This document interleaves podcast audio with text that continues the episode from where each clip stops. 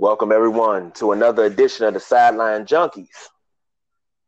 I'm KG sitting in the big responsible chair, but look who I got with me, the smart mark himself, the Don. Woohoo! How you feeling tonight, brother? Feeling amped up. I'm good. Good, Ready good, get good. into some uh so, some anxious discussions about stuff that you may not agree about. I think that's pretty much everything. I, I, I'm just being honest. So we're gonna dive right into it. Now, the big thing, wrestling wise, that I feel that happened this week was Shawn Michaels coming to Raw, calling out the Undertaker, and the mm-hmm. Undertaker coming and showing up and responding right then and there. Now, my question to you, with all your knowledge, your expertise, will we get one more match between Shawn Michaels and The Undertaker?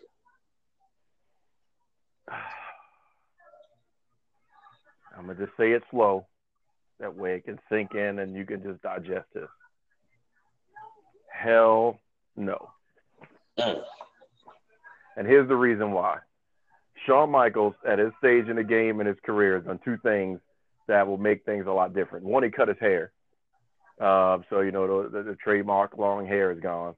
Um, so I still believe he's a little self-conscious about that because anytime he comes out, he's wearing, you know, a hat of some kind, either promoting uh, his show or like he wore a nice, uh, really nice cowboy hat.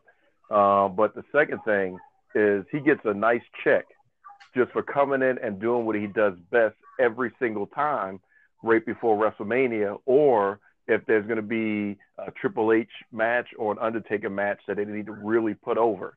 You know, if if you could put like 150 pounds on him and shrink him a little bit more, he'd be Paul Heyman. So, you know, Shawn, when I was watching, I'm like, man, you know, he brings you in, he has you sucked in, he's like right there, and you're you're flashing back to that moment when he looked at Flair and with tear in his eye and said, "I'm sorry." You know, we were at that level of promo, but at the same time, that is Shawn's job. Every time something like this happens, he comes out and he puts over the match so heavy that by the time the match happens, you forget that Shawn was even a part of the build. So, um, you know, they'll do the the, video, the vignette reminder and all that stuff, but you know, Shawn did his job. He came in, he put over the match, but we know that Shawn is not going to come out of retirement to wrestle. As much as we all in the wrestling universe would love to see a dream match with him against anybody, even though Taker said, "I know you would come for me," and you know it's probably true, but it's just not going to happen because Shawn's job was real simple: come out there, pull on the heartstrings of the WWE universe, and then leave, and then let Triple H and Undertaker work the build from there up into it, and they just milked the Shawn Michaels promo. And it sucks because it's not the first time. This is what maybe the I think probably the fifth or sixth time HBK has came out and just delivered a performance that was so amazing. You know, he just put over, you know, his boy Trips and, you know, whoever he was going against in such a fashion that, you know, it made it a marquee match just from that. And, you know, that's a big check that he got just to do that. All in five minutes, he got seriously paid. So hell no is my answer, man. It's funny you bring up uh, the match against Flair. I, I seen a clip of that, and to be quite honest, I bawled like a baby when it happened because I I, I, I, I never thought my entire life, uh, most of my kids' lives, we've watched Ric Flair wrestle, Mm-hmm. and to see that Ric Flair is not truly wrestling anymore, it's odd because I, I I've watched this man since I was five or six years old. Yep. I watched. I mean, I've imitated his promos. I've I've imitated everything about him, and to know that he's not wrestling, then to see that, yeah, it, it even after all this time, it still messes me up. I'm not even gonna lie. I'm a grown man, and I can admit that. Heck yeah, man. I mean, I don't think there's a grown man that was out there that didn't shed a tear or wasn't, you know, just just heartbroken because you were sitting there thinking, no, you know what, um, uh, Flair's gonna turn, he's gonna move, you know, he's gonna grab the leg, roll him up, and to, you know, uh, grab the tights, one, two, three, you know, that type of match, and then that'd have been a great finish. But at the same time, you wanted to see how it would finish if Shawn won. So you're like torn at the heartstrings. One hand, you want him to go ahead and catch the L and you know, do the retirement thing and see where it goes. and the other hand, you're like, but he's Ric Flair, the dirtiest player in the game. Is there a run in? Does he have some, you know, taped up brass knucks in his in his tights? You know, is he going to do the old fashioned ref? What's the time? Or give him, you know, what you can call now the Shinsuke Nakamura uppercut in the in the groin. I mean, you know, there's so many things you were expecting Flair to just pull out and be the dirtiest player in the game, but at the same time, it was like watching a, a, a beautiful, um, uh, we, we call it ballet, and that was the, the climax of the ballet, and the music was going high, and all you heard was just pow, sweet chin, and you know HBK fell on Flair, and then you know that was that. Still an iconic moment. Now, coming from the Undertaker side, um, after the WrestleMania loss to Brock Lesnar, which, quite honestly, most of us older wrestling fans figured that you know, hey, that's the end of our childhood right there. Because I, if I'm to be quite honest, I think the Undertaker is the last of the major ones to actually hang him up. Because Hogan's pretty much hung him up, except for the little stuff he does on indie circuits. But he's pretty much hung him up, and nobody else really wrestles from my childhood. Right. And he's, I think he's the last one. So him losing at WrestleMania, I thought that that was pretty much a retirement match. But this is what the third time since that loss he showed up. Yeah, I mean, I think you know they were really looking for a way to balance out Brock and to you know really revalidate him. Um, you know, and you know they did a great job. I mean, it was you know Taker's final decision whether or not he would do the honors and you know grant that blessing. But at the same time, you have to think if there was somebody that could do it outside of John Cena, who would it be? That would be believable. You know, John Cena would just, you know, it would just that's just a machine. So that's the only reason why he would be thrown into the mix. But Lesnar, from just the overall force and impactfulness, and then even just think about the lead up to that: eat, sleep, conquer, repeat. You know, all that stuff just growing and building. I mean, if if uh, Brock did not be Taker, Brock would be diminished to a level that he couldn't go back to UFC.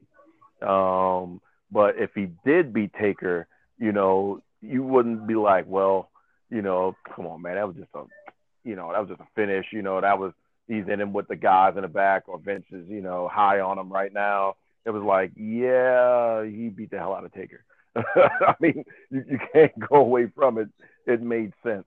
So, you know, the only other person, which he wasn't there then, would have been Braun Strowman, which, you know, would be uh, extremely believable to be able to, to take out Taker. But Strowman is not at that level of, of performance and and clout that you know it would make sense for him to get the honor. So I mean, you know, and I also believe, you know, from watching videos and just seeing how Brock has talked about that moment, um, that you know it wasn't a you know, all right, I'm just the baddest man here, and you know, anybody care. You know, I'm the only one that can rock an advertisement for a company outside the WWE, a la Jimmy John's, and you know, and can't nobody do nothing about it. You know, he really did appreciate you know, and understood what Taker was doing uh, by doing the honors and and passing that torch in essence um, over to um, uh, to Brock. Even though, in the back of my head, I think the official Phenom torch can still be passed, but I think that can only go to Bray Wyatt. Um, if they allow Bray to go back to his original uh, development when he, you know, he w- was really the Eater of Worlds and just cutting promos that was pretty much on that uh that Ultimate Warrior level. He's like, I don't understand what the hell this fool is talking about. This is hardcore. you know what I'm saying? He's on some some space A stuff, but Bray Wyatt was just cutting promos that he was actually writing that actually got approved, and they got to the point like, hey man, just do your own thing. You know, that's that's some serious stuff right there. But you know, that, that's my take on it from the, the Taker side. Um, I mean, it's good to see Taker wrestling you know, he still has some more in the tank. I mean, you know, he can do the one match a year, which, you know, technically this year will be two matches in uh, the, the WWE calendar year because I'm probably sure he's going to do another WrestleMania. But you, you know what? It's going to be interesting to see exactly. Uh, but you know, he can't lose to to, to uh, Hunter either. So you know, when we get there in Australia, if if, if he loses to Triple H, he is done. Mm. So you know, But now, that cannot happen. Uh, that would diminish his career more. Nothing against Triple H, but it's just you know the principle of the thing that you know it has to be that believable entity to really conquer the Undertaker. but now, if Triple H loses to the Undertaker, is It's that expected. it- it's, it's Triple H did a great job. There's no harm, no fouls. You know, even HBK can show up, throw a sweet chin in there, or something like that. You know, all those things can happen, and it's like, okay, you know, great match. They could just go out there and have a great match, but you knew Taker was going to win. I mean, you know, you're on foreign soil. You know, you're going to get the gong pop. You know, all that stuff. You know, old school, the whole nine. You know, but yeah, come on now. well? Every they know what's going to go down. Well, let's jump off into the indies real quick. Okay. Um, got a couple of indie questions for you. all right. Uh, first off, I mean, I'm always gonna start when it comes to indies. It's one person I'm always gonna start off with, and that's gonna be Cody Rhodes because I think Cody Rhodes is one of the the hottest indie wrestlers. I think he's one of the hottest wrestlers, period, at this present point of the year. And anybody that does not respect what he's doing, what he has done, where he went, and you know, once you leave WWE and you go to the indies, nine times out of ten, you're never heard from again. Mm-hmm. But Cody went and he went from Stardust to the American Nightmare, and he ripped the wrestling industry a new one. And I'm like, okay, thi- this is new here. This is something that I'm not used to. I mean, I know he has the skill, but you leave WWE, you go independent, you don't have this type of push. But my question is, with Cody Rhodes, do you think within the coming, I'll I'll push it out to months instead of weeks. Do you think you'll see him in either TNA or uh, back in WWE with a heel push? Truthfully, I think uh, we touched on this uh, on the last show uh, when we were finishing up the countdown. I don't foresee him in the immediate future. However, I strongly believe that you know if it's going to be there, it's going to be at a WrestleMania or you know a Royal Rumble one time uh, moment or something like that. It has to be something on that level for the paycheck to be good. It needs to be mutual because I mean at the moment when he left, you know it was not on the worst terms, and you know it's people that have left on some horrible terms, but it was just a, mis- a, a difference of opinion type of thing, which you know they everybody was looking like you're successful, you're hot, you know your merchandise is selling, don't leave, you know it's not a good idea, and he had a vision for being himself, you know, which is the flip side of you know going from you know Dusty Rhodes to polka dots and making polka dots work. He went from polka dots or stardust and made Cody Rhodes work. So, you know, he didn't people didn't believe it, but you know, I give kudos to a Ring of Honor, which technically is still under the WWE umbrella. You know, so it's like the NXT but not NXT of WWE since they were to pull all their talent. But, you know, they, they know and, and spot an opportunity. You know, they gave him the chance to voice himself uh, in reference to his frustrations and you know kind of CM Punk pipe on it a little bit. Uh, the movement from I am not you know the the face painting stardust type of guy. I am the American Nightmare. I've dyed my hair. I have a new swagger. I'm wearing suits. You know I got the fresh jackets. I got the beautiful wife. Um, and then I'm just going out there and I'm gonna take the Indies by storm. You know, leading from you know Ring of Honor to go on to where he really flourished and he understands the value of a true storytelling capable talent along with the clout of his lineage being out there in Japan. You know, I think it was a smart idea to align himself with the Bullet Club um, and the Young Bucks and, you know, to really, you know, help them and elevate them because they've been learning a lot from him in reference to how to talk and, and how to, to really promote from, you know, his experience in the WWE machine to you know now you know he just became you know, the NWA World Champion at uh, the event that just happened, All In. And not only that, he is the first Rhodes in 32 years to have an NWA championship, you know, wrapped around their waist, which is huge. And now he's going off to uh, Chris Jericho's Rock 'n' Wrestling Cruise in October to defend it um, against the former uh, NWA champ Nick Aldis or Doug Williams, whoever it may be. But um, you know, I, I believe that you know it has to be something big. It's he's not ostracized. He's still good to be able to come back, but it's going to be under his terms at the right time, and it can't be, in my opinion, he's not going to settle to go into NXT and then spend some time at NXT and they call get called up.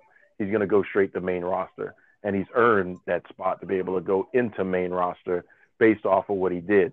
I mean, he's almost, truthfully, um, a click away or like the new era of where Chris Jericho is in his career, where he can go over to New Japan, get over heavily. Now he's about to work a program with Kenny Omega, um, and then to be able to come back and then transition back and forth between you know the style in New Japan and that that uh, level of uh, performance, and come back to WWE at will and leave again, and then you know do whatever else he wants to do. So nothing soon, unfortunately. But you know, if it's going to happen, you never say never at WrestleMania time. We've seen that with the Warrior coming back. We've seen that with Goldberg coming back. Um, we've seen that with Alundra Blayze coming back uh, as of late. Um, you know, Rey Mysterio coming back, even though it wasn't a bad departure, but you know, Ray Ray's come back. Um, Ronda Rousey showing up. So uh, Cody Rhodes showing up at a Mania. You know, or even the Hardys um, showing up, uh, Cody Rhodes showing up at a Mania, or Cody Rhodes being, it would be smart, it'd be awesome, you know, to get a pop for him to come out uh, for his own entrance at the Royal Rumble, you know, just for a one-time spot would be uh, amazing. But you know, it's it's going to be later than sooner. But you know, we're not too far away from the road to WrestleMania anyway. Um, but I will say this, and I'll let you join in. If he does come, the only thing I'm not going to agree with, but it's inevitable, is it's going to be another Goldust is going to put his brother over moment, um, where you know it's going to be you know uh, his success is awesome da da da, and then he just uh, Cody's going to cut a heel promo uh, out of nowhere. It's just going to be so disgusting. You know, it's going to be a quick squash match, and then there you go, mm. which could be uh, Dustin's retirement match, which you know would be a, a cool thing to see if that's you know what he wanted to do at that time to put his brother over would be, you know, the best way to retire. Um, if you're going to do something like that, then go into the Hall of Fame because, like we talked about before, they're running out of people to sell out arenas for the Hall of Fame, which, in my opinion, is not really all it's about. Uh, more so than just the honoring part. It's what name can I sell out, you know, to get 35,000 people in that arena before we have Raw uh, after WrestleMania and that type of thing. Well, I can tell you one name right now that will sell out immediately and you won't have to worry about. You can have one name, Hall of Fame for that night, and it will sell out. No, never. I'm, I'm, I'm, not taking nothing away from Cena, but it's too early for Cena. Yes, I'm just messing with you. Um, Owen Hart. Yeah, that's the one. I agree, man. Oh, and I, it will bring out everybody from the past because everybody has stories about Owen. And, and I've never, I haven't heard one bad story the Ahmed Johnson story where he said he got him and told him he, he, they had him thinking that he was on uh, the Tonight Show with Jay Leno. Yep, that's one of the funniest ones. But that right, that name right there alone, I guarantee you, would sell out the whole weekend. I agree. Not only that, but that one name alone could also secure an hour worth of um, the Hall of Fame ceremony, and nobody would care. It would just be tribute after tribute, at story after story after story and then Bret would end up, you know, doing uh, the final accepting. But just, you know, you could go an hour's worth of people inducting. But the problem is, you know, just the, the Hart family is just, you know, not ready for that to happen emotionally, I guess, because that, you know, you're crying at on on Hart uh, and the whole entire thing. There's no way you can watch that, True indeed. you know, and, and and not be be done, you know, which is still, you know, one of the greatest tragedies um, which you know just to touch on that, I think if you could go back in time, it wouldn't be changing, you know, Owen from going up and doing that. Um, it would be Bret leaving and taking a WCW contract. And I think that was the the the, the motion that led to things because there was nobody to say Owen, no, no, you behind, come down a different way. You know, yeah, Shawn have did his thing at WrestleMania 12, but there was a lot of safeguards to be able to do that, you know, zip line thing. Um, but you know, this is pre-Sting, so that you know that wasn't a lot of thought, and and I'm not of security, but it wasn't on that level of, hey, this is going to be happening every week. We need to make sure that the icon is, you know, safe when he comes down every single time um, from the rafters. But yeah, if, if, if Bret would have stayed, um, then I don't think uh, we would have we would have had that moment, and Owen would be here today. Which you know, which is sad to say, because I think Bret probably believes the same thing, you know, and and you know that's one of the things he has to walk with, um, knowing that if he would have made a different decision, things could have been different. And I know Vince feels the same way because you know you can't say that Vince doesn't, you know, has gotten over it because you know they were great friends as well. But, True indeed. You know, but I, I, I agree with that. Yeah Owen Hart for an hour. I'd actually watch a three hour tribute, to be honest with you. If that's the only person, oh, David, thank you, Owen Chance, for three hours. Man. Yeah, I, I wouldn't be able to get enough of it, to be quite honest. Mm-hmm. Sticking with the Indies, got another name for you. And you, you, you brought both. I got two more names for you, but you brought both of them up. Number one, the Young Bucks. Okay. Uh, where do you? I mean, in this, this, this realm of tag teams. And we got some pretty decent tag teams all across wrestling right now. But we got some that just they look like they were just thrown together and you're just like, ugh, now y'all don't have any chemistry. Yeah. But what's your thoughts on the Young Bucks? Do you think they got a chance to be called up to the WWE or you know I think the Young Bucks would be part of that package deal with Cody because you know you got to remember if they pull the Young Bucks and they pull Cody, you know they've still got to they got to go immediately and repackage the club out there in uh, New Japan. They've, they've got to have somebody to replace them uh, at a level at that level. Now they deserve it, but where Cody, I would put Cody at main event, and I know this may cause a lot of controversy with no cash, but I would put the um, Young Bucks in NXT. Mm.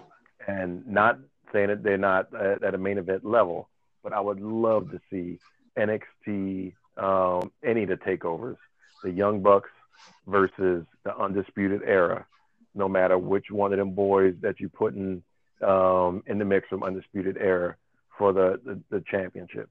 They would put on wrestling clinics down there. I mean, the, the roof would be blown off, and it would be they could put that on first, and all the other matches wouldn't matter. You know, there's no way you know that that, that you could surpass and I think that would be just amazing television um, to watch. And then you know I would against other you know good tag teams. And I think you know one good thing about the Young Bucks is that they can definitely make um, other tag teams look good. And that's a rare art form in the tag world is you know being able to you know make another team look good as a whole. Now, see, I, have been thinking about this, and this is the creative side of me. Why not bring the whole Bullet Club? Because you got, you got so you got so many members of the Bullet Club that are already in WWE with uh, AJ Styles, Finn Balor, two former heads of the Bullet Club actually. Mm-hmm. You know, Cody comes over. Uh, that's if Cody comes over. The Young Bucks come over. Why not bring the whole entire Bullet Club over and kind of with this whole this thing where the NWA uh, the NWO was coming, that'll be your defense yep. against the NWO is the Bullet Club. You got these young bucks and these new jacks in the Bullet Club who are all pretty pretty much younger wrestlers against the the, the you know the old guard and the NWO. Now, which part of the NWO are they going to bring back? Just the original four? Are they going to bring back a lot of key pieces to the NWO? Who knows? But you still got the last time NWO came, it was a problem. No matter how you looked at it, it was a problem. So I, that's just my creative thought. You know, bringing the Bullet Club right on right on over and letting them wreak havoc. And you know, kind of like a passing of the torch. Because what other stable. Do we have right now that that that rivals NWO? Well, like I said, uh, the Undisputed Era um, is doing a, a heck of a good job. Uh, so is Sanity.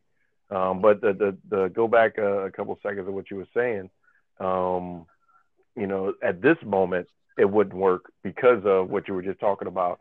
It'd be two NWO five. And I'm not talking about the original, you know, trilogy of, you know, Hogan, Hall, and Nash. I'm talking when you had, you know, so many daggone NWO members, most of Nitro, every match had an NWO member in it. you know, you started like, God dang, you might as well not turn off the theme song. Aaron, Aaron, Aaron, You know, it's like, God, is everybody in the NWO? Then if not, then we're gonna be the Blue WO, or we're gonna be, you know, LWO, or then we might as well split the NWO up and just go red and black, black and white. Yeah. Then we're gonna go red and black, but then we're gonna be red and black Wolfpack, and then you know, it's like, God dang, you know, it's like everybody and their mama's NWO. So right now it wouldn't work. But if they were to have done that, it'd have been better if they would have done the Bullet Club versus Nexus Mm. when Nexus was originally just coming through, and you know Wade Barrett and the crew was you know just just gritting their teeth through when they broke down a ring, you know just really t- took kayfabe out the door and you know showed you know the the wood paneling and and stuff like that under the ring, you know uh wood wood planks and stuff like that. I mean you know which was technically unheard of at that point. You know that's that's a no no. You're not supposed to see that ever uh, per Vince.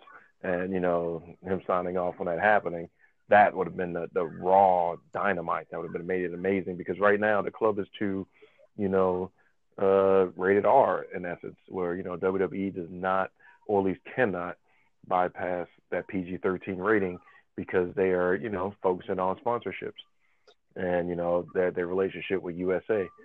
So, which is weird because looking at the programming that is on USA, you know, it is a lot more edgy than what the WWE and the Attitude Era has done. Law and Order, uh, you know.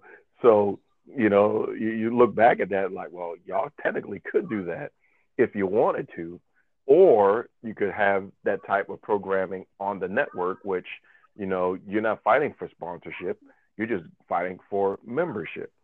But you know that that's a whole nother argument of you know shoulda, coulda, woulda.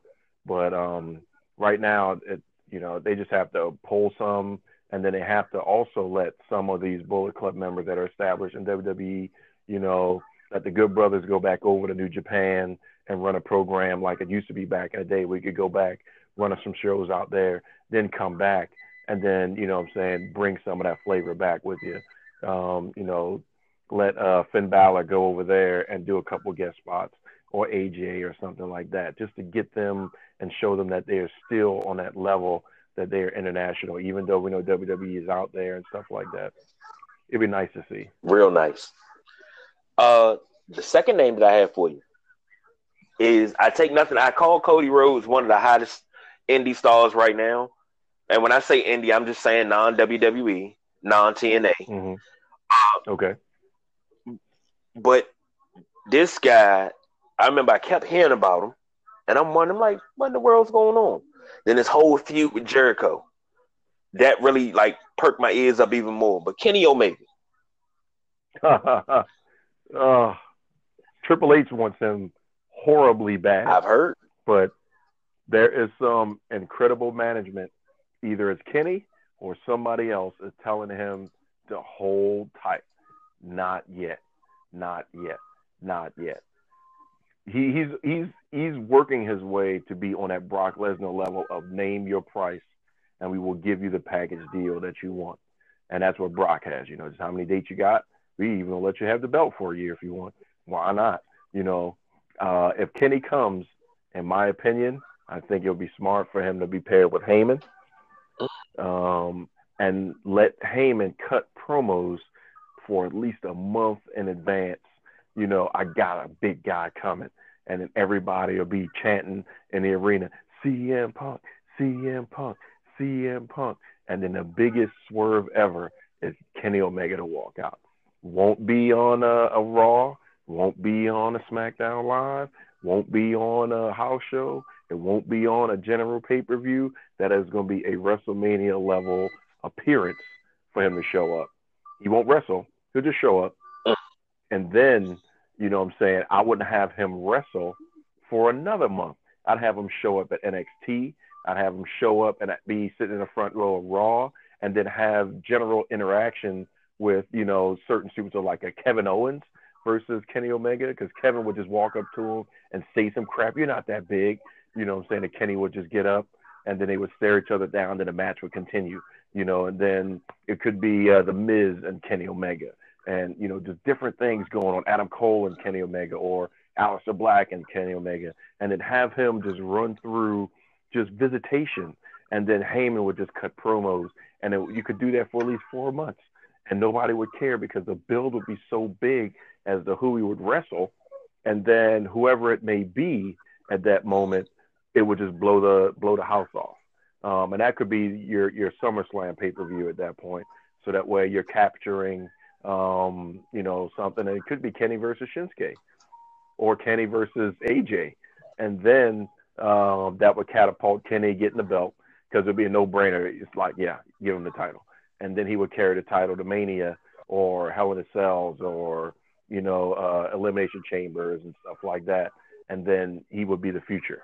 Uh, if he comes over, he is the future of the business um, from the WWE side, from the packaging and performance and everything else. Hell, he's the only one guy selling the the Fire Pro Wrestling game for PS4. You know, it's like, you know, Fire Pro or 2K19. Let me get this Fire Pro so I can play as Kenny Omega, and that's all there is to it. Um, so that that's how, if I was in creative, how I would book it and I believe the WWE universe would be so wrapped up into that. Um, it'd be amazing, but you know, you'd have to keep the kayfabe uh, so tight, kind of like they did with the Hardys, where nobody would be expecting him to be on a red eye from Japan straight over to wherever Mania is at that point in that year, and you know, just goes from the plane to the limo, the limo to the venue, the venue up the ramp, boom, pyro. Here's Kenny Omega. Jeez, eh, but just the way you broke that down, I'm gonna say this. I, am gonna have to take over your career. You need to be in creative somewhere because you just wrote that, and I lied to you not. Everything you said, I sat here, I took notes, and I just imagined it, and I saw it. I saw it as you were saying it. It's just how it would it would it would it would happen over the course of, like you said, four months. The way you said that, the way it built up,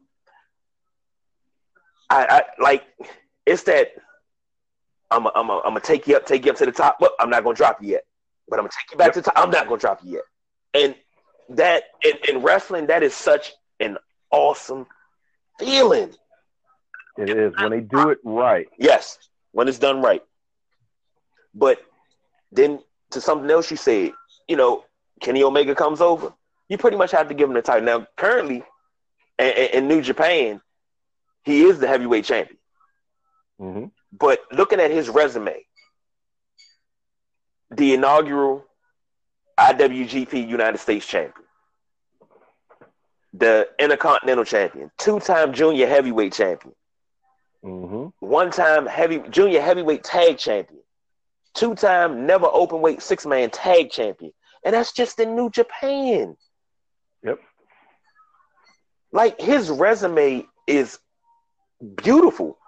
And most people, you know, they ask the question, why hasn't Kenny Omega, you know, came to WWE? You know, when you do that to that level on in Ring of Honor, even in TNA, in uh, New Japan, you do everything like that at that level where you know you're racking up titles, but not only are you racking up titles, you're the face of the business. Mm-hmm normally it's just a matter of time before you go ahead and cross on over and you sign your WWE contract, and one or two things happen. Either you come in and you kind of sort of flop, and then they have to build you back up, or you come in like a one man wrecking crew and you dominate.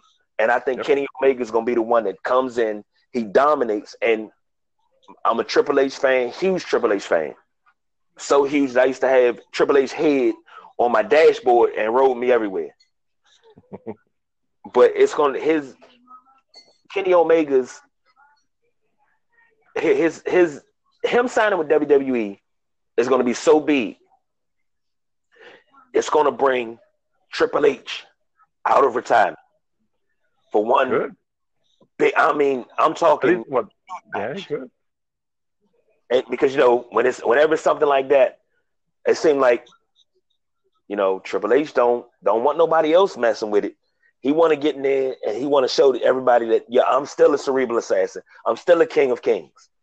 Mm-hmm. So I'm, I'm going to show you how it's done. He may lose, but I think it's going to be a hell of a match if that happens. All right, I agree. But you know what? I'm gonna drop a a, a bomb on you that you know most people forget about. It's like uh, the best kept secret out in uh, the, the pro wrestling world. Japanese money and that uh, that Mexican money is real good.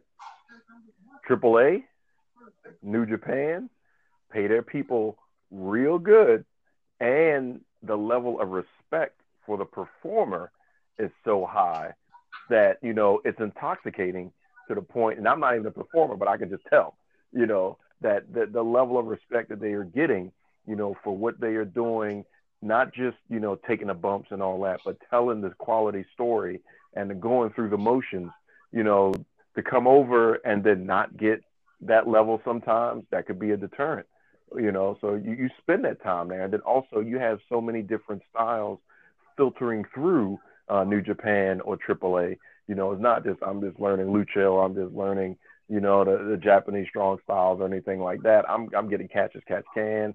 I'm getting you know all these different styles aerial opportunities just learning like a melting pot and then you come over but i agree triple h would probably make a, a, a move or make something towards it but if I was going to script it again, you know, I would have it go up to a point, and you would think that's where it would go, and I would throw the swerve. I'm telling you, like Kevin Owens, you know, who you know is very underrated for what he was doing at that time when he was coming in, because he was cutting these strong heel uh, promos, and he was all in everybody's face. But what they were forgetting in the longevity of that period when he first came was he was beating people, not with run-ins. You know, he was just beating people. You know, most of the time, I say about 80 to 85 percent of the time, were just legitimate, clean finishes. And somebody like that, you know, Trips was like, "Hold up, I got somebody for you. It's not even going to be me." And then I'll be at ringside. I'll be doing commentary. I'll be the special guest ring announcer or something. And this is my guy. He's going to destroy you, Kenny. And then you could build towards Triple H versus Kenny because every time Tripp sends somebody, Kenny beats him. Just keep feeding and feeding.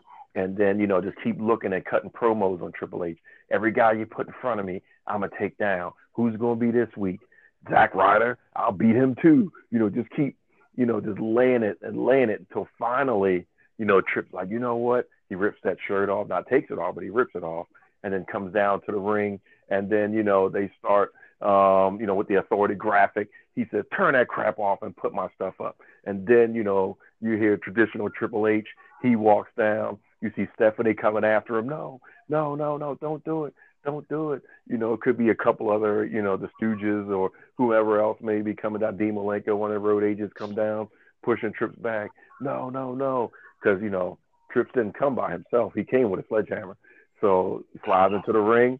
And then, you know, it's about to go down. Kenny, you know, spears him or something like that. And the, the sledgehammer drops. The crowd goes wild and then that's what leads into you know your main event for the Royal Rumble or you know a separate pay per view or something like that. Um, but yeah, I, I could see that really happening, but it's got to be you know the,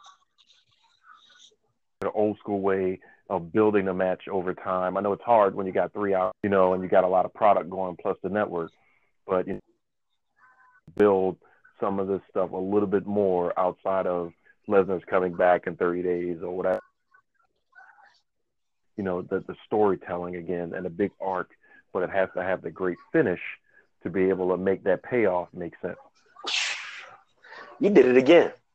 Like we, we just need a storyboard and just throw names at you. Build this match. And but the thing is, you took and you just like you got me really, really excited, and we don't even know if it's going to happen yet. And you got me really, really excited because I see everything you're saying. I'm seeing it. I'm I'm living it. I'm in tune with it. When you say Kenny Omega spears Triple H and the sledgehammer fall, I see it. And then you know that now that's something that will happen on Raw at the end of Raw. Then you see. No, I'm gonna do it at the end. Hell no, you do it at the beginning. If you're gonna break it, you got to break the rules so far to the left that the the the the, the WWE universe does not understand in this. Like the young kids don't understand exactly what it was like to watch four months of programming to lead up to the pay per view. They only understand every month, seemingly, there's another pay per view. They watch the network. Oh, if you sign up for WWE Network, you get this pay per view for free. You know, every month, every month. Thank you, Eric Bischoff, um, in a good way. But um, you know, they don't understand what it's like to have those bills. They got a little bit of that in NXT, but you know, that's all they're they're getting. They don't understand the the adults are like, man, you know, didn't we just have this match? It went really quick. Now we on to another thing, and you know, the you know, it's just so much left yes. on the table that I think if they could just put that back and really bring it strong. I mean, the, the business is stronger than ever. I'm not saying that it's lacking, but I think they're going to hit another wall very soon because we're running out of superstars that could do the most important thing in the entire business. And it is not work. It is not take a bump. It is not oversell. It is not put over. It's the ability, as Jim Ross said at least maybe five, six years ago now, to grab the microphone and cut a promo, not from script, but from the top of your head based off of who your character is in your heart. If you can do that, the world will believe you. No matter what you're saying, aka Ultimate Warrior, about spaceships and and all. I don't know what the heck still he's talking about. I'm looking. I'm still looking for the spaceships, but you know to be able to to cut a promo and you believe it. Like when Jake talks, you have no choice. I mean, you know, you quote biblical terms, you know, talk about snakes, whatever he wants to do. But when Jake talked, you just looked and you're like, oh snap, Jake the Snake Roberts is about to kill this dude, and then put the snake on him. I need to watch this. Same thing with Heyman. When Heyman talks, you know it's going to be a bunch of words that you may have to go look up. Um, but at the same time, it just flows so well from ladies and gentlemen all the way down to when he just passes the microphone uh, to my girlfriend JoJo or somebody, um, Renee Young or whoever it may be. You know, that entire period, you're about to be gifted with liquid gold. And, you know, if we can get to that, you know, it, it shouldn't be somebody like me, just a general smart mark, painting a picture and then everybody's like, yeah, that would be pretty cool. It would be, we need to go back to where we're talking about, man, I can't wait for so and so to just bump into like the Daniel Bryan Miz thing, you know, then to bump into each other and then have that happen. It took too long, but now that we got it, okay, they're starting to build it well. But um, you know, we need to get back to those moments where the the water cooler conversation was about. Did you see what Stone Cold did to Vince? and then you got a whole week of just that conversation, you know, and then you go into the next thing and you're just foaming at the mouth to see when a glass is going to break and how many stunners is Vince going to oversell and look like he has a seizure, you know, all those type of things, you know, have to happen again. And if they don't work through that wall that's coming, I said, trust me, it's coming, and it's, it's going to be borderline. The the business is stale, or you need somebody to break through the glass ceiling and really take it. Kenny Omega, Jay Lethal, Cody Rhodes, you know, uh, or or you know some other great ones. AJ Styles can still push through, you know, and stuff like that. You know, we need to have something in line for it to be prepared to to go to the next level. And it could be, you know, pushing an envelope on that PG thirteen. That's too. Well, I, I, I don't I, I I don't care what in the world you say. You need to be in a room with a storyboard because that's one thing that we're missing. We're missing that storyline. We haven't had that, that, storyline mm-hmm. that where you have feuds last for more than a couple of weeks. Feuds last months, and they don't uh, accumulate. I think that's the word I'm looking for. In one match, you'll have several matches. Yep. And you know, then you got more people involved, and then it comes down to uh, winner take all. It doesn't have to be a feud over a championship. It can feud, period. Mm-hmm. And that's one thing that we all miss. We're missing that storyline that keeps you hooked in. Yep. You want to take a, a, a good history lesson for the young kids that are listening that don't know too much or we're not alive for too much. Go ahead and take a look at two feuds: Ric Flair versus Dusty Rhodes, Ric Flair versus Ricky Steamboat. Every week it was them two. Every week going back and forth, back and forth, back and forth, back and forth. Great promo to great promo. Great match together, great match together. Run in to run, whatever it may be. But you know, you had four, five, six, seven, sometimes a year's worth of build, you know, to uh, Dusty Rhodes overcoming a horseman and taking the title away from Ric Flair, or you know, same thing with Ricky the Dragon Steamboat, a Flair just getting on WCW Saturday night and just you know just calling out, and just going into classic Ric Flairness. You know, I couldn't even imitate it to do it justice at this moment, but in my brain, I am watching him with you know the hair and the and the um and the, the fur coat and showing his Rolex, taking off his shoe, you know, showing his you know three hundred dollar bill, just going in on you know his flairness. So you know you, will get all that in uh, WWE 2K19 when it comes out because um, you know that's going to be all flarified um, on uh, some of those vignettes, which is going to be great to watch. And since you brought up 2K19, like yeah, segue, I, didn't you? I'm going to ask you a question now. Well, everybody that's a sideline junkie, we're gamers, and we've been gamers probably long before we was born because it, it, just for some people it just kind of sort of got cool but we've been doing it for who boy. Don't say 20 years wow, I'm say because one of my favorite games is Tecmo Bowl and that was 30 years ago. Oh gosh. All right Bo Jackson let's go. What is in your opinion the greatest mm. Wrestling game all time I'm asking I'm apologize now to all the people that think 2K is the ish. Sorry, not going. When I say 2K, I mean 2K in general. Um, it's not a 2K game. Um, it's a throwback to the good old days of three letters, T H Q, and it is uh, WWF No Mercy. Mm. Couldn't play it now because graphically it's so far back on a uh, the uh, N64, you'd be like, oh my God, it's Minecraft wrestling.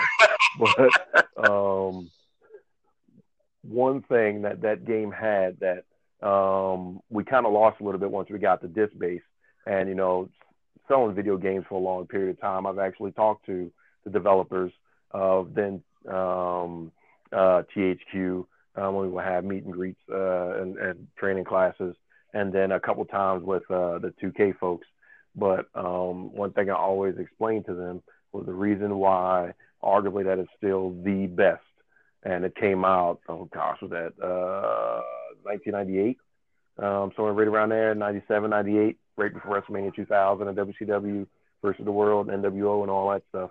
Um, was that it had the best chain wrestling ever. Like I could take somebody, um, a real person I'm, you know, playing a game with, and Matt chain wrestled them for 60 minutes straight.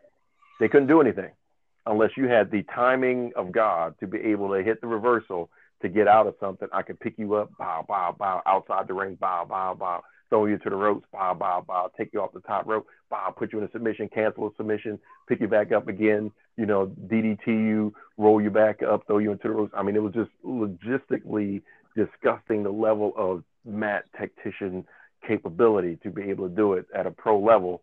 Um, that it was it was amazing, and you know now, uh, you know I did uh, get an email from uh, 2K, well 2K in general about hey how, I like 2K uh, 18, and they got an earful from me on some things. But now there's you know it takes me truthfully about four solid hours to create Don Rodriguez in the game.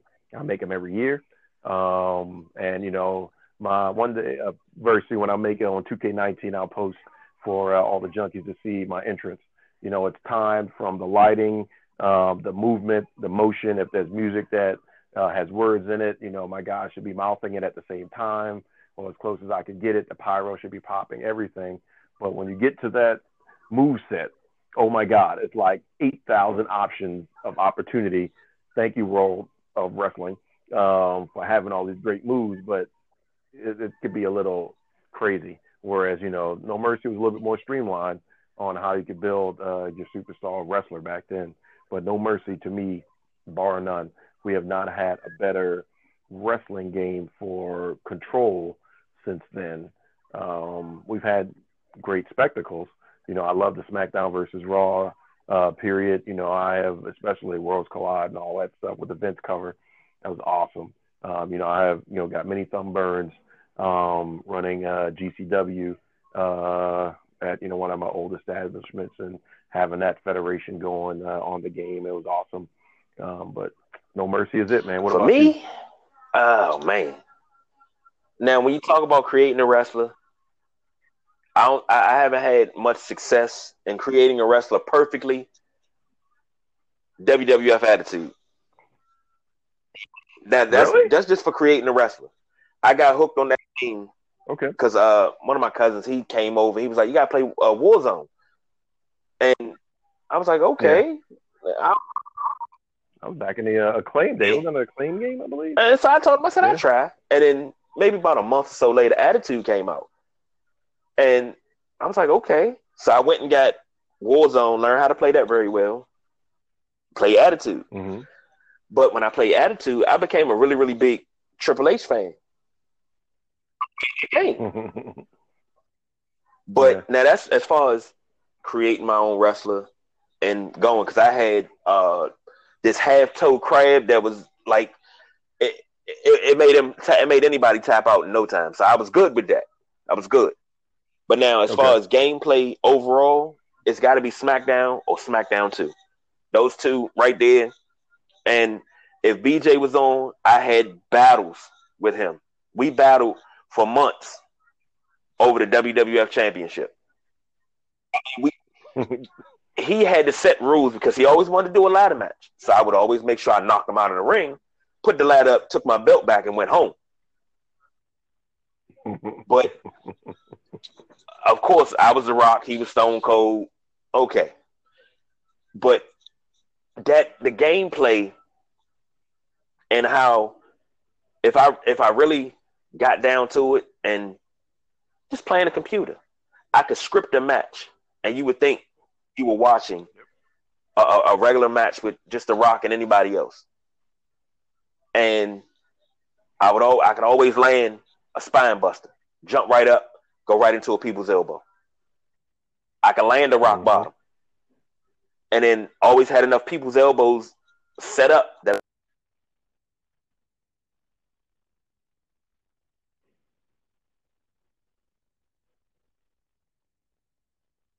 No, I think we may have a little moment of technical difficulty, so I'll uh, keep it going. But I, I understand, uh, Kevin.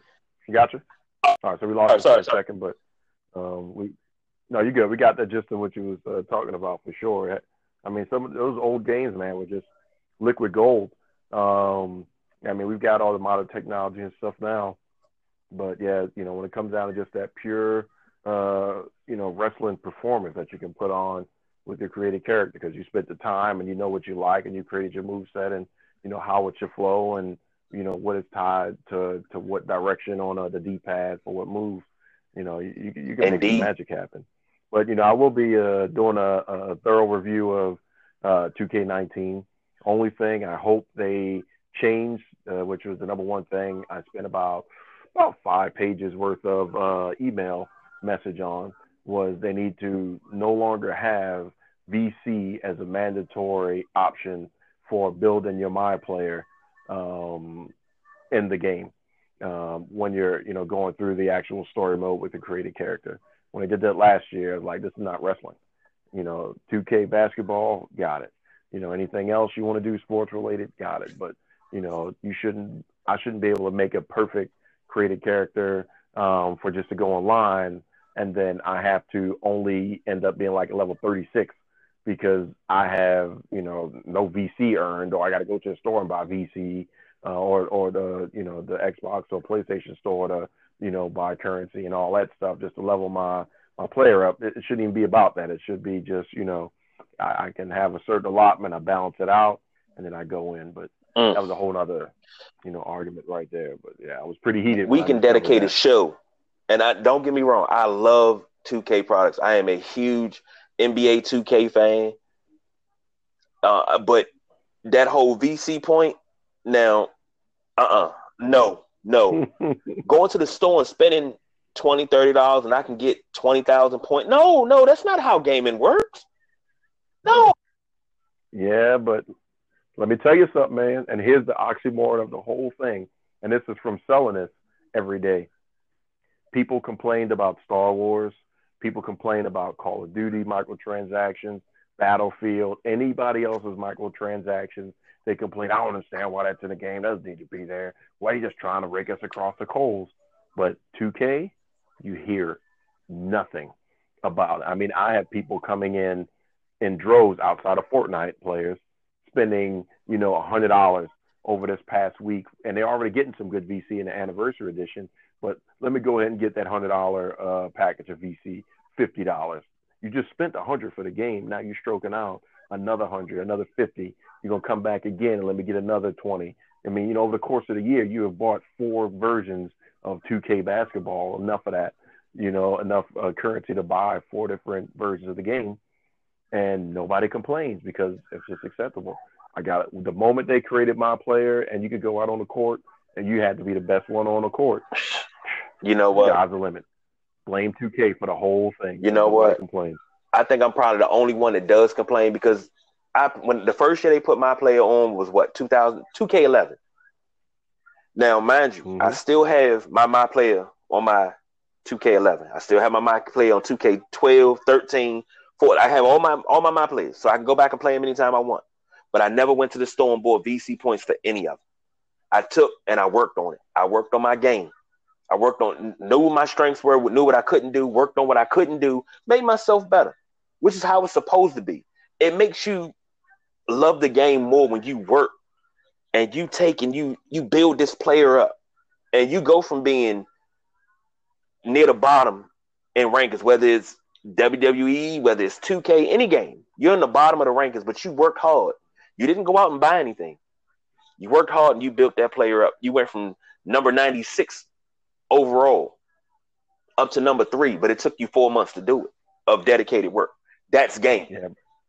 But you're the you're yeah. that one percenter.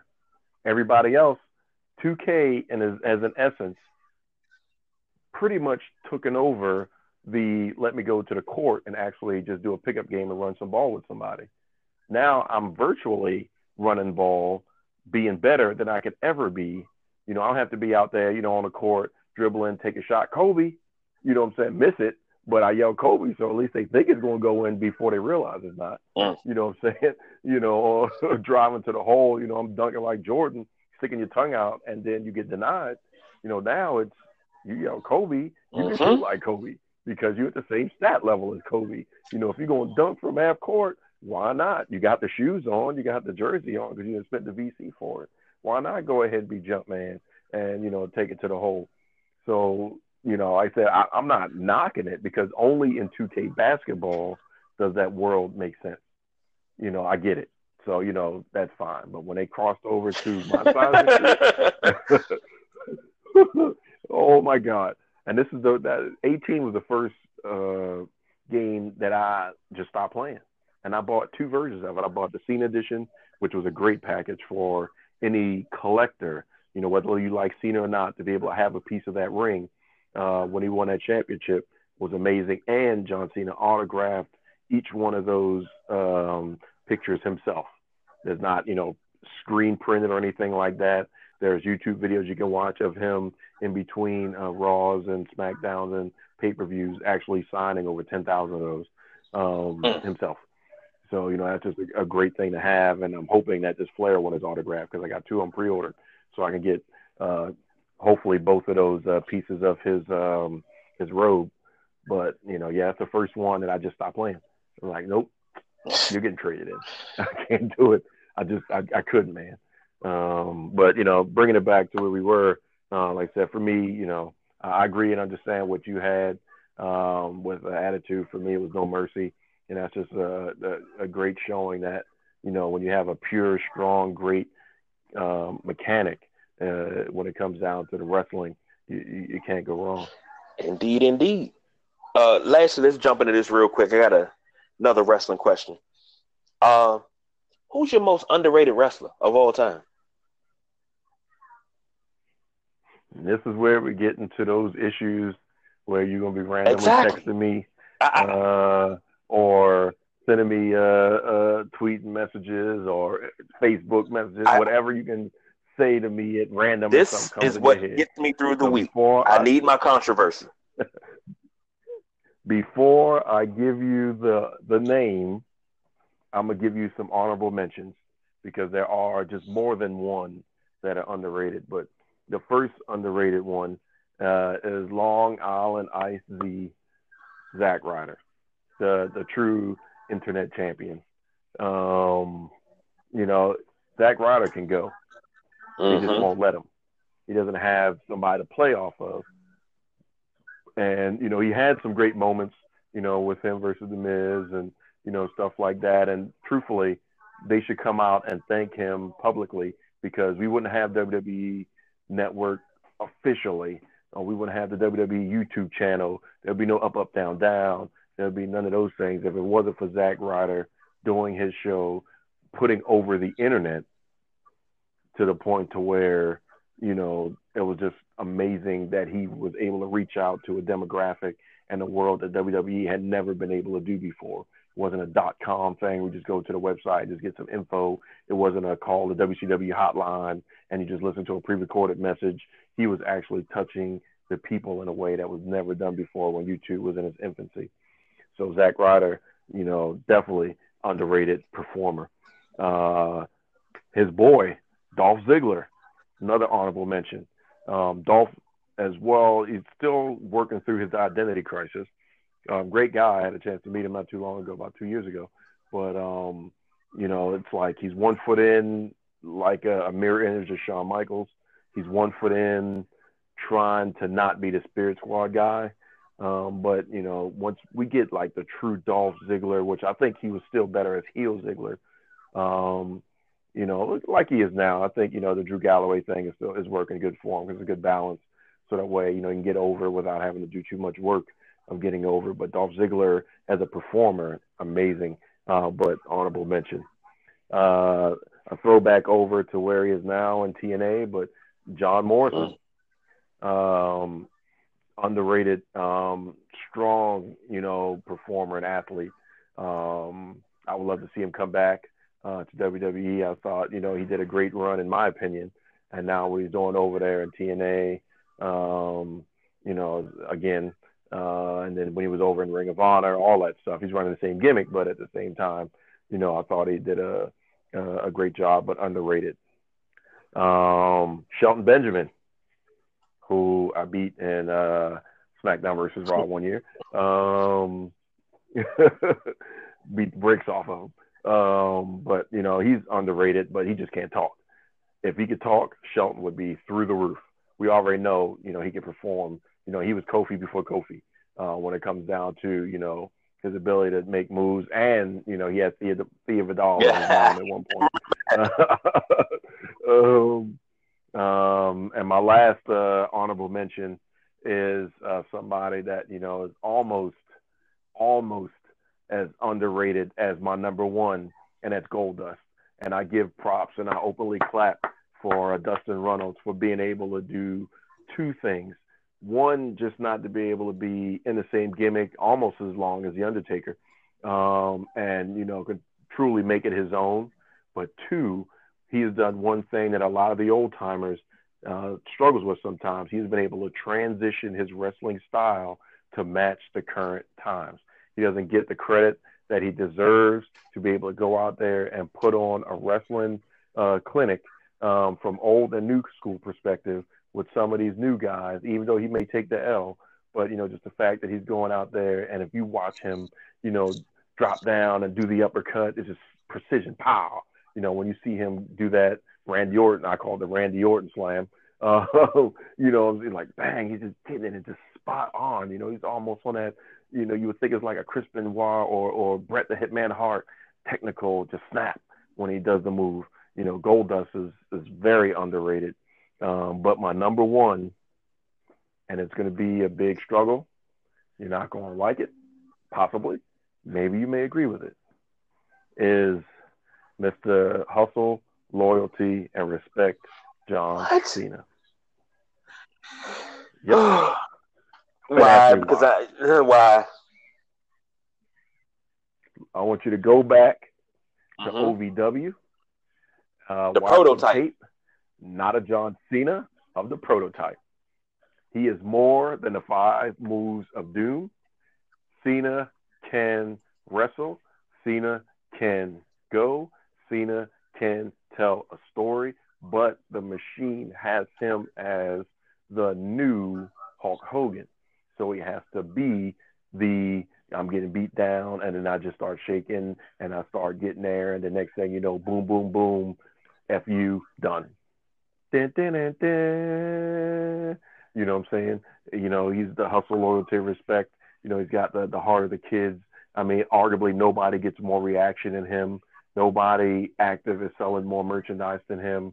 You know, he is that guy. But they just will not let him. Sometimes you'll see him do do something, and they're like, "I didn't know John Cena could do that." Like, where the hell have you been at? John Cena could always do that, and he does it still in such a sneaky way that he gets the move in. You know, I'm not talking about when he goes, you know, does a leg drop off the top rope. That's just something for the spectacle of it. You know, just to make it a, a memorable match. You know, to get over the next sequence of moves. But you know, he'll do something that you'll be like, "That's a mat wrestling right there." You know, that's something good. Now, even though he's underrated, the one thing I hate about John Cena uh, is that you know he single-handedly has shown all these kids the fact that the STF, if done incorrectly, is pointless. Because I've only seen John Cena put the STF on maybe five times, and you actually believe it is actually doing something other than you know what I'm saying he's squeezing a crap out of the kneecap. You know, I know. Uh, um, you know, that is not how the STF to step over to the crossface is supposed to be put on. I know uh, Magnum TA, you know what I'm saying? Sometimes guy be like, what the hell is this? You know, and, you know, just watching there and he's, you know, in it, tap, tap. I'm like, Cena, can you um put your arms together a little bit more so that way you're putting the pressure and actually touching his chin? I shouldn't see that much gap. You know, I could fit uh uh, you know, another, you know, Lucha Libre star in that gap and he could just flip through back and forth. I don't understand what the heck is going on. Rey Mysterio could be eating, you know, a Twizzler right there for all I know. That's how much space there is in between his crossface. But, you know, that's my number one gripe about John Cena. Uh, that I would just like him to actually put the crossface on to where it is a believable move. Um, and you know, the people, God bless them, are selling it, but really, but out of that, he is, in my opinion, the most underrated wrestler because the most of these kids now and adults do not know him when he came in as you know when he was a prototype and he was fresh right there at that ruthless aggression era um, of you know performing. Now he doesn't have to, but you know if if he could do what he used to do, it'd be like he heel turn like, oh snap, we got a brand new Cena. You know, like no, it's the same one. He just couldn't do it. That's my pick. Oh. I know you're gonna hate, so go well, ahead. yeah, I'm gonna hate, and mine is just automatically it's Kofi Kingston. Ah, uh, he would be an audible mention, man. Kofi. But the thing, oh. Kofi can wrestle, and I've always wondered why has he never gotten a, a title shot. Kofi, I, have seen Kofi Kingston do some amazing things, and I've never seen him get that yeah, big push. he's a high flyer, man. He's a high flyer. Big yes, e can indeed. Wrestle. But Kofi, he's just he is the old school definition of high flyer. That that's that's what he is. When we had that old school cookie cutter, mat wrestler, high flyer, showman, tactician, you know, that is Kofi. He could do some moves, you know, he can reverse, but you know he's gonna go to the top rope because that's his bread and butter. You know he's gonna, you know, bounce off and do something high, you know. But as far as you know, that chain wrestling of the grappling, that's not his wheelhouse, and it doesn't have to be because that's not the the mold he came out of. you know, for the longevity that he's been in the business. You know, he, he can be SOS, you know, and all that stuff. You know, it took the Usos how long to go from Uso crazy, you know what I'm saying, and you know, flying all over the place to the level of performing that they are now. You know, whether they had the championship or not. Watching the Usos now, it's like I don't even know who the hell they were before. You know, they are like getting it in, and it is so believable, and it is so passionate watching the Usos. You know, it's crazy. You know, It's in the um, the same thing, like That's- you know, like my your boy Consequences Creed. Yeah. He can Right. wrestle. He just won't let him. and But I see, you, I see your Kofi, but John Cena's ah, underrated more. the professor of thuganomics. Even at that point, he was doing a little bit more with Yeah, indeed. around his neck. You know, you Indeed, I was. word life. I'm not even gonna lie about that. That's all the time we got tonight. Number one, thank you to the one, the only, the smart mark, the Don. The, the That's beautiful right. wrestling insight tonight, please. I, I, but I'm still, I'm, I'm on your behalf. I'm going to reach out to WWE Creative, and they, they, they got it. They got to start cutting you a check because you, you broke it down to a science. Man, I, I, if that was to happen, I'm not gonna lie to you. The first thing I'd do is probably be, be just dumbfounded because you know who you know is pretty much the head of cr- uh, creative is you know my boo Stephanie. So she asked me a question, I'd be like, "What? What? Like, what are you talking about?" She's like, "But what? What's your idea? What?" You know, like, no, I'm not ribbing you on this phone call thing. I'm just stuck because you know I can't say what I'm thinking in my head because Triple H may kick my behind and fire me. But you know, I just want you to know, Stephanie, me and you. Something go down, something go wrong.